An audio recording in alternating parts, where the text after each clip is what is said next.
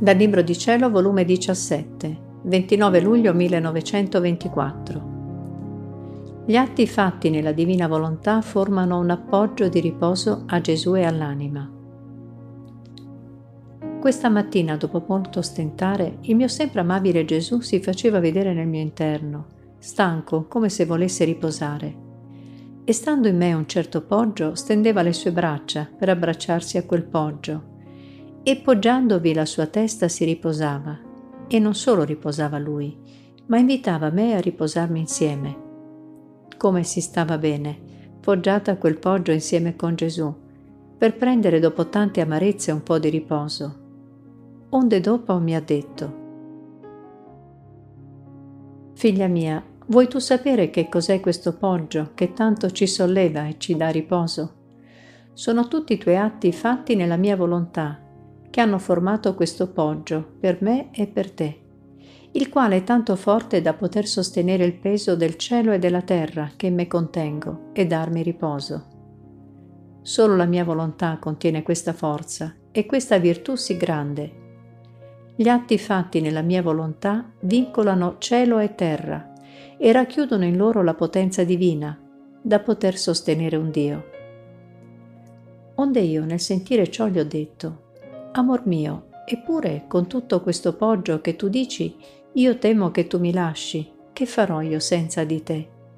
E tu lo sai quanto sono misera e buona a nulla, quindi temo che lasciandomi tu, anche la tua volontà si parta da me.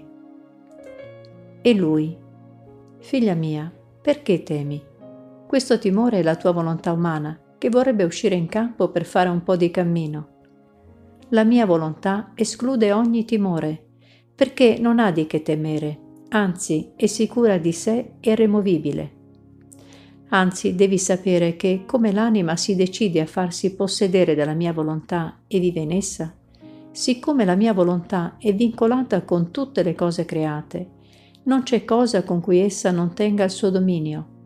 Così l'anima resta vincolata con tutte le cose create e come fa i suoi atti, così resta con caratteri incancellabili, scritta su tutte le cose create, la sua figliolanza con la mia volontà, la sua dimora, il suo possesso.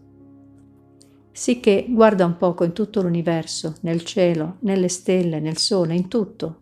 Il tuo nome è scritto con caratteri incancellabili, la tua figliolanza con la mia volontà. Quindi come può essere mai possibile che questa Madre eterna e divina lasci la sua cara figlia, nata da lei e cresciuta con tanto amore?